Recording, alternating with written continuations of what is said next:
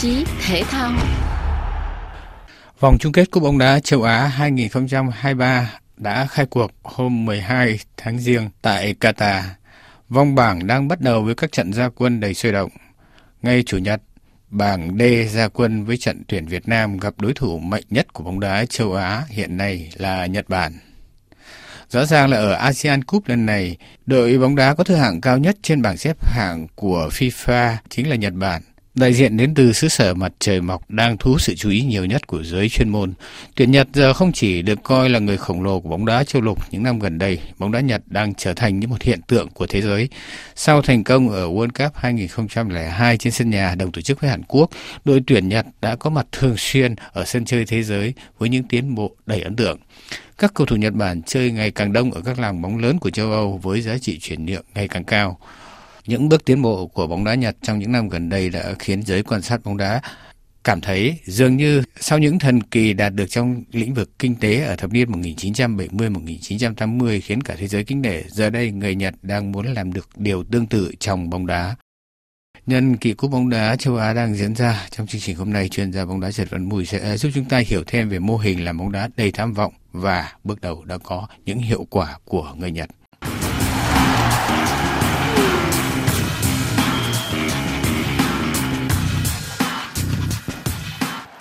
Xin chào chuyên gia bóng đá Trần Văn Mui.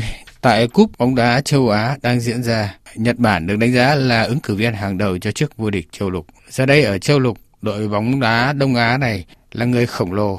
Có thể nói về diện mạo của đội tuyển quốc gia Nhật Bản hiện nay như thế nào thưa ông? Đang được xếp hạng cao nhất ở trên cái bảng xếp hạng của FIFA của cái AFC là Nhật Bản. Trước hết, Nhật có thứ hạng thứ 17 trên bảng xếp hạng của FIFA trên Iran hạng 21, Hàn Quốc hạng 23, Úc hạng 25. Sau đó đó thì mới ờ, tới Saudi Arabia và Qatar. Ở trên thị trường chuyển nhượng đó, cái giá của các cầu thủ trong đội tuyển của Nhật là 318 triệu euro. 21 trên 26 cầu thủ của Nhật đó, hiện đang chơi ở các cái giải lớn của châu Âu cũng giống như cái nền kinh tế của Nhật đứng thứ ba trên thế giới và là một cái đất nước có dân số đông ở trên thế giới 123 triệu thì nước Nhật là họ đi từng bước ở trong cái bóng đá. Nó cũng rất là chặt chẽ. Điểm qua về thành tích tại World Cup năm 2022 đó, thì chúng ta thấy rõ ràng là Nhật đã tạo một cái tiếng vang tốt ở cái vòng bảng. Ba trận mà họ thi đấu đó, thì họ đứng đầu bảng, họ giành 6 điểm. Nhật, thắng, Đức 2-1 sau đó là họ thua Costa Rica nhưng mà họ lại thắng Tây Ban Nha 2-1 ở cái vòng 16 thì họ chỉ chịu thua có Croatia ở trên cái penalty với cái chiến thắng đó thì cho thấy rằng là các cầu thủ Nhật, cái tầm cỡ của họ ở cái trình độ thế giới. Còn từ tháng 6 năm 2023 đến nay đó, thì trong 10 trận đấu thì họ toàn thắng. 8 trận giao hữu thì thắng uh, El Salvador 6-0, thắng Peru 4-1, thắng Đức 4-1, thắng Thổ Nhĩ Kỳ 4-2, thắng Canada 4-1, thắng Tunisia 2-0 và gần nhất đây thì thắng Thái Lan 5-0 và thắng uh, Jordan 6-1. Còn hai cái trận vòng loại của World Cup thì họ thắng Myanmar 5-0, thắng Syria 5-0 uh, trước khi gặp Việt Nam rõ ràng thì phải nói rằng là đây là một cái đội tuyển rất là mạnh. Nếu nói về thành tích của Nhật tại cái cúp châu Á này thì họ bốn lần lọt cúp châu Á ở vào những cái năm 92, năm 2000, năm 2004, năm 2011 thì nó cũng đã là cách đây 12, 13 năm. Cho nên cái khát vọng của họ lần này đó thì họ tập trung đội tuyển với toàn lực và cũng kỳ vọng sẽ giành được cúp để có được những kết quả ấn tượng như vậy, hiện nay là nhờ người Nhật đã có một chương trình phát triển bóng đá dài hạn tầm nhìn tới tận 100 năm. Chương trình này đã gây ấn tượng mạnh cho FIFA và đã được giới chuyên môn bóng đá thế giới nói đến nhiều thời gian gần đây. Về cơ bản thì chương trình phát triển bóng đá của Nhật Bản là như thế nào? Là với cái kế hoạch mà họ gọi là kế hoạch 100 năm, nó gọi là G-League 100 năm, tức là G-League One Year Vision. Họ đặt ra kế hoạch này. Hiện tại đó thì bắt đầu từ năm 2024 thì G-League của Nhật có 60 đội tham dự. Họ chia ra làm G1, G2 và G3 tức là G1, 2, 3 đó. Mỗi một cái league thì có 20 đội. Cái cái mô hình của Nhật là họ phấn đấu trong uh, để giành được cái chức vô địch World Cup và họ đưa ra một con số thì nó hơi xa tức đến 2092 thì họ sẽ có thể giành được cái vô địch World Cup. Cái hướng đi đó tức là phát triển từ 60 đội của G, uh, G1, G2, G3 đó 100 cái ờ, câu lạc bộ chuyên nghiệp. Thì hiện tại năm 2024 thì cái mùa này đó là họ có 60 câu lạc bộ chuyên nghiệp rồi và họ muốn là phải xây dựng nó thành ra là 100 câu lạc bộ và trong đó đó thì là tất cả các cái thành viên của các câu lạc bộ này là được đào tạo cơ bản với cái tầm nhìn này đó, bắt đầu từ năm 2016 thì họ muốn phát triển các cái tài năng của nước Nhật là có thể hình và tầm vóc tốt và có năng khiếu. Và họ đưa ra một định hướng về vấn đề đào tạo cho cầu thủ Nhật là kiểm soát bóng tốt và có cái hình thành một cái lối chơi hiện đại cho tất cả các cầu thủ được đào tạo theo cái dạng như vậy.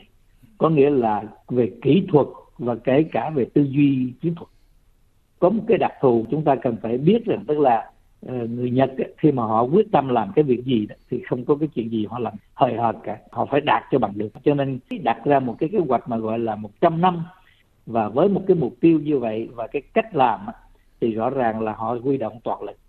Thì như vậy có nghĩa là tất cả 60 câu lạc bộ chuyên nghiệp của Nhật á, đều ờ, có những cái nhà tài trợ mà nó gắn liền với lại các cái doanh nghiệp của Nhật.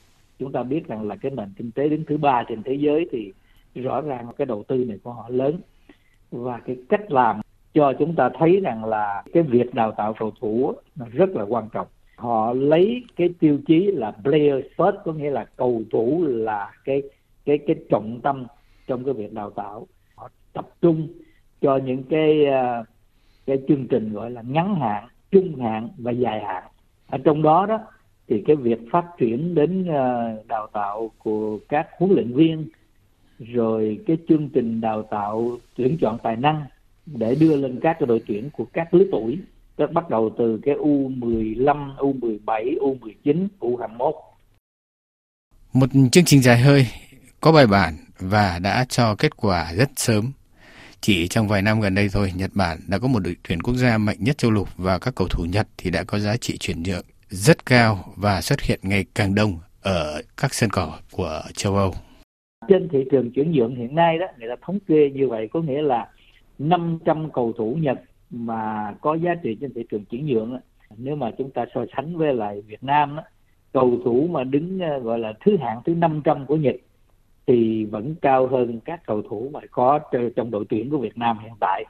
Cái giá chuyển nhượng về cầu thủ hạng thứ 500 là từ khoảng à, 450.000 đến 550.000 Còn à, các cầu thủ mà chúng ta nói là hàng đầu của Nhật á, giá rất là cao.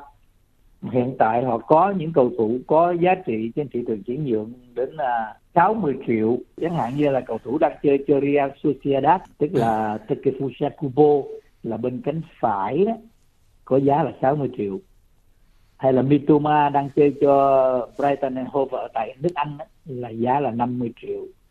Hay là Tomiyasu chơi cho Arsenal đó, là giá là 30 triệu. À, Ito chẳng hạn là chơi cho Stuttgart của Đức là 22 triệu.